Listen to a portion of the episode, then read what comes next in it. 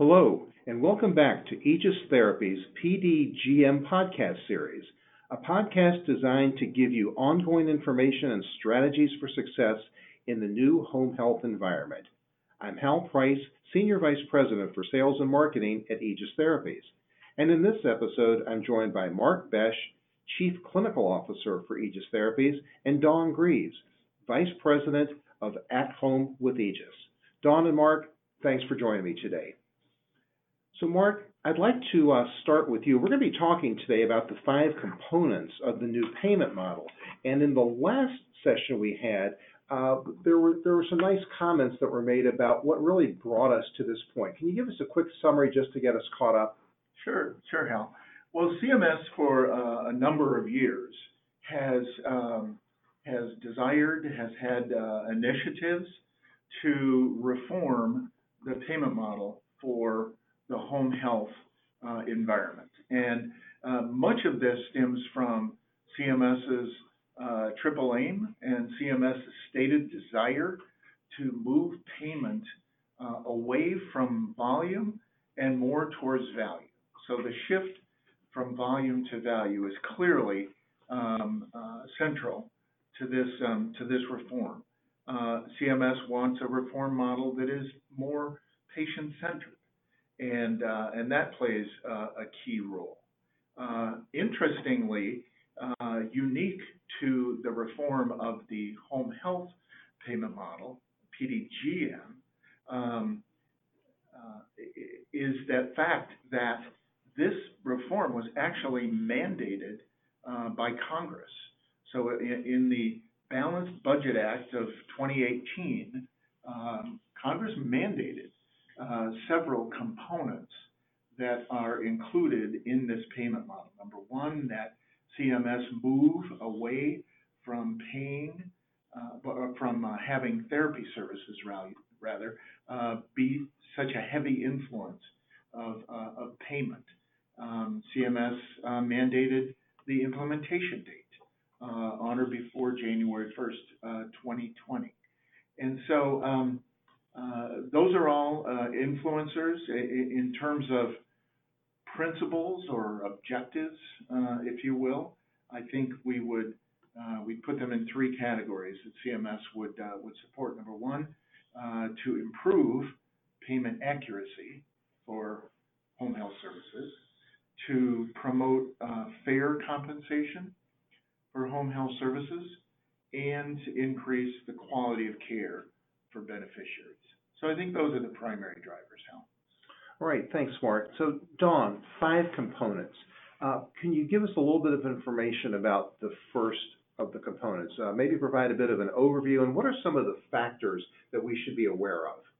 Sure, happy to do that.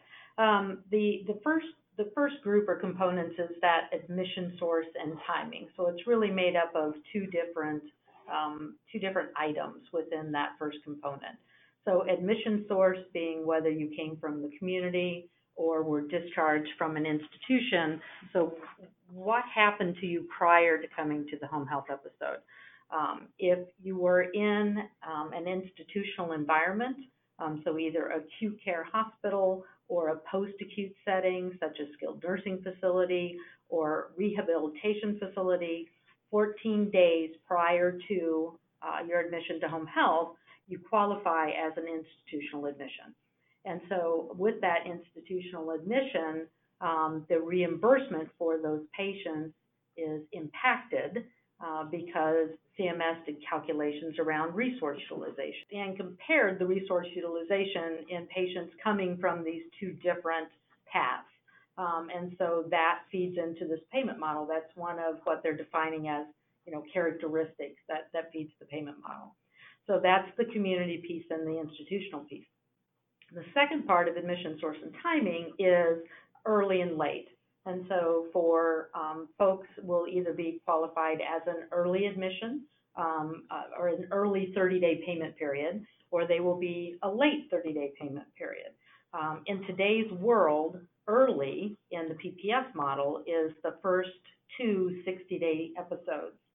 And so in today's world, 120 days is early. In the new model, only the first 30-day payment period is considered early. So within your first 60-day episode, the first 30-day payment period would be early, and the second 30-day payment period would be late.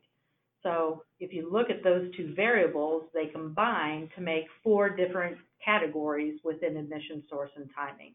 You'll either be community early or community late, or institutional early or institutional late. And just like with the difference in admission source, the resource utilization for the timing, CMS took a look at the historical resource use based on whether or not a patient was in their first 30-day payment period or a subsequent 30-day payment period, and determined that the resource utilization was higher in that early 30-day payment period. So those two things come together to give you your points or total where you would fall for the admission source and timing. And that information comes from the claim. So it's not up to the agency to say this is a community admission or this is an institutional admission. CMS will be looking at the claim and looking at the patient's history of claims and making the determination as to whether or not it was institutional or community or early or late. Yep, thanks, Dawn. So the second component, and again, if we back up just a half a step here, remember that the payments are determined based on patient or patient characteristics. And so again, I talked early in the introduction, CMS wants this to be a patient-centered model. And so there's different patient characteristics that are considered. As Dawn just aptly described, what was the setting the patient was in most recent to their admission to the home health, and the timing of the episode. The second component, the second set of patient characteristics, if you will, have to do with the diagnosis of the patient. CMS uses the term clinical grouping. Again, this comes from the claim. So the principal diagnosis as reported on the claim is what will place each patient into one of 12 clinical groupings. And again, the resource utilization for these groupings, the research behind the model suggests that the resource utilization is different. Therefore, the weighting, the case mix adjustment, if you will be different and will be influenced by these clinical groupings. So just real briefly, the 12 groupings, without going into great detail, there's one that's called muscular rehabilitation, pretty obvious in terms of description. Another one is called neuro or stroke rehabilitation, so again, neurological types of conditions. There's one that's centered around wounds and skin integrity. There's another that is based more on complex medical and complex nursing intervention. One that has to do with patients with behavioral challenges and issues. And then a category, sort of a broad, or what was originally the final category, that was called medication management, teaching, and assessments. Again, a very broad category called MMTA. And CMS got a lot of feedback about how broad that category was. Can't you break that down a little bit differently? And so they did that. They actually broke that category into seven different subgroups having to do with post-surgical care and cardiac issues, endocrine, some of the different body systems, if you will, that provided a bit more specificity. Yeah, and interestingly, in that MMTA group initially, over 50% of the patients were going to fall into that category. And thus the pushback from the industry is how can that be a common resource utilization across that larger group of folks? Sorry, I didn't mean to interrupt. No, you're good. All right. So as Mark spoke to that, the primary reason for the home health encounter is what the agency needs to look to as the primary diagnosis for that individual. And in those first two categories, the primary reason is therapy utilization, right? In the musculoskeletal rehab and neuro rehab, that the primary reason for the patient coming on into home health is to receive rehabilitation. For all the rest of the categories, it's primarily driven by a nursing need. And so that's something that's important to understand about that category as well. But wouldn't you agree, Dawn, that while those first two categories are primarily an indication of rehabilitation need, that certainly patients who fall into really any of the rest of the clinical groupings could also could benefit from and in fact have a clinical indication for therapy. It just might not be front and center. Absolutely, and CMS has made that clear in their explanation as they've talked about the rule, because only a little over 20%, I think it is, fall into those first two categories, right? And clearly more than mid-20% of our patients are on caseload now, and so for therapy and receiving therapy services. So CMS has said that we need to provide what's clinically appropriate for the patient. So while the primary reason is nursing services, it might be wound care. Are therapists involved in wound care patients now? Absolutely. You know, when you think about positioning of patients, right? And what do we do from a mobility standpoint? Improving their mobility to take the pressure off of the wound. Educating and training caregivers with positioning and mobility, right? So the things that we get engaged in now to improve blood flow to the wound, to help with healing. And so yeah, definitely. There's those patients that need therapy now, need therapy in the future, regardless of which clinical category or group they fall into. Yeah, so that's a great way to say that. Yeah, thank you. I appreciate you bringing that up. The next clinical characteristic is functional impairment level.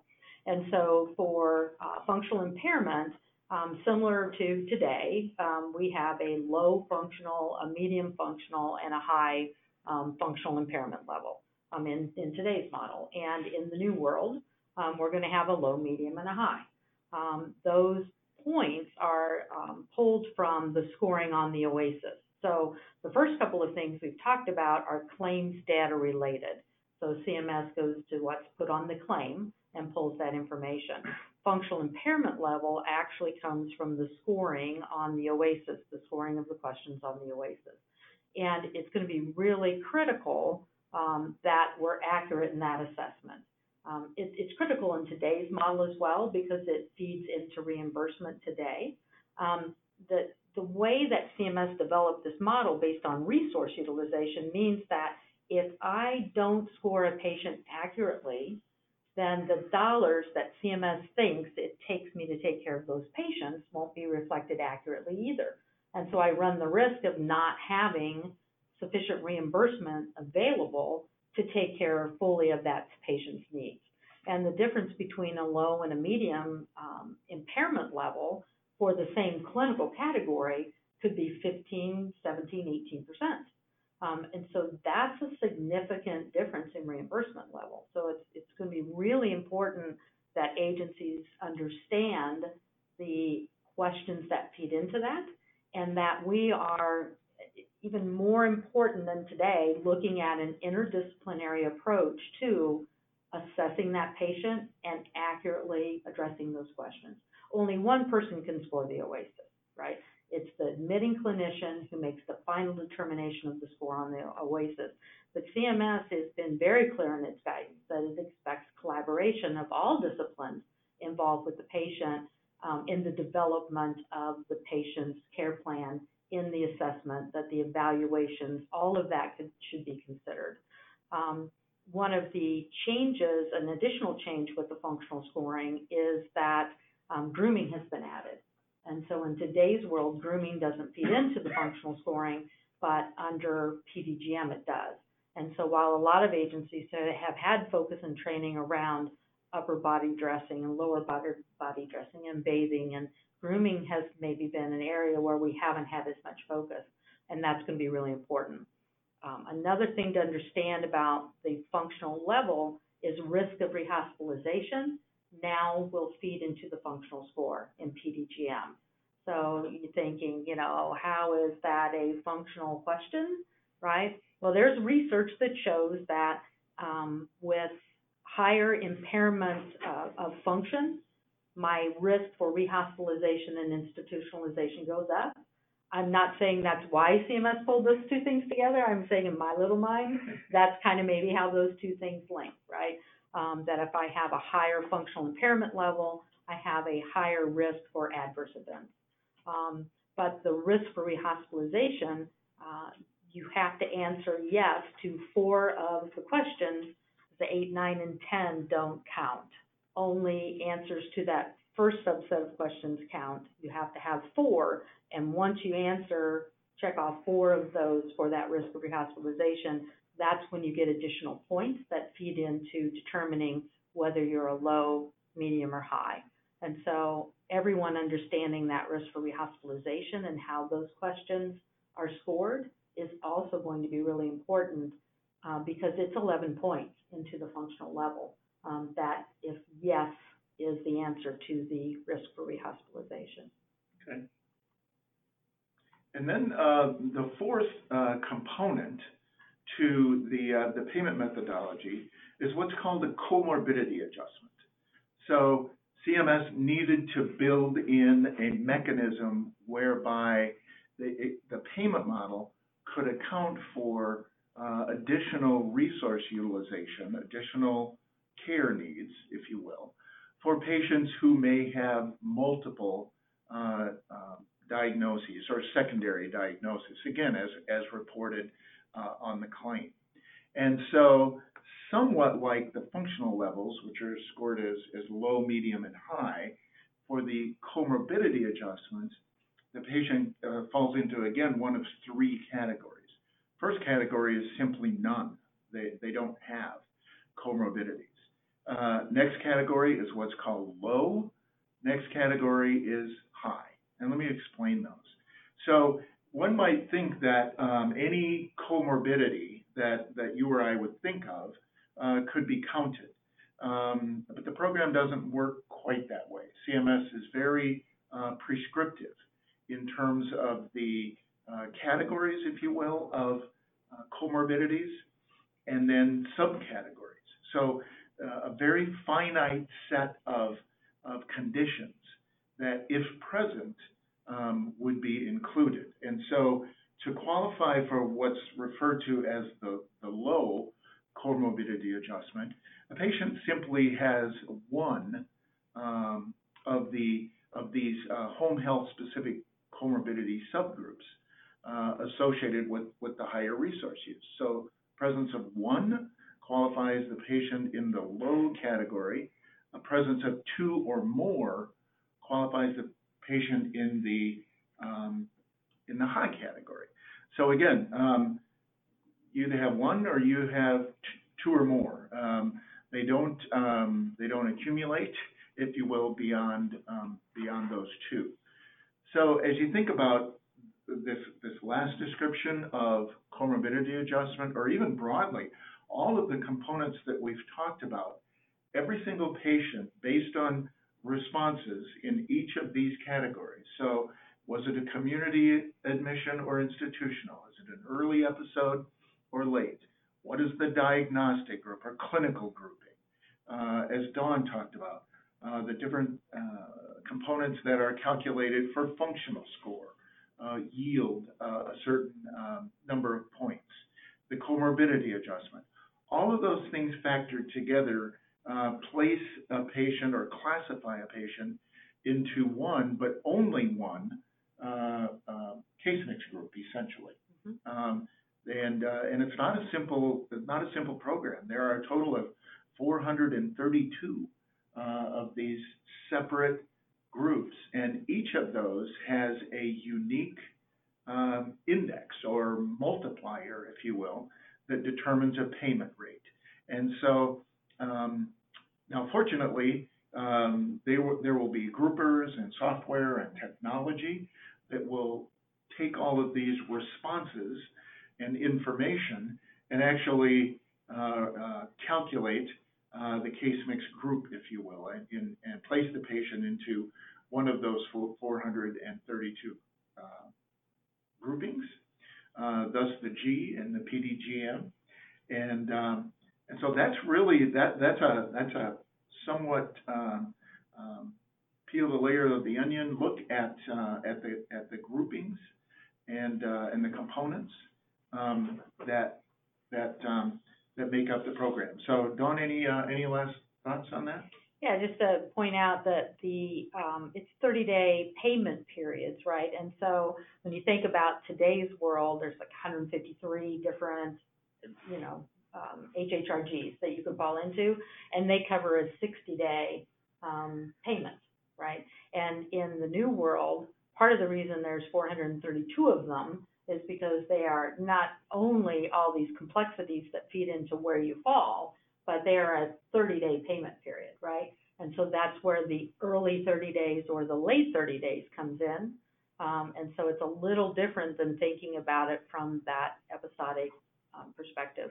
And we'll cover LUPAs in another podcast because there will also be 432 different LUPA. Each one of these individual HHRGs will have its own LUPA threshold, somewhere between 2 and 6 visits. So that's another thing we can touch on at a later time. All right. Well, thank you, Dawn and Mark. Very helpful discussion, and as always, a lot to think about. So please join us for the next podcast in our continuing series, where we will be reviewing 2 key areas that will impact success in the new environment: specific considerations for therapy in PDGM, and strategies for interdisciplinary communication and collaboration. This is Hal Price. Thanks for listening.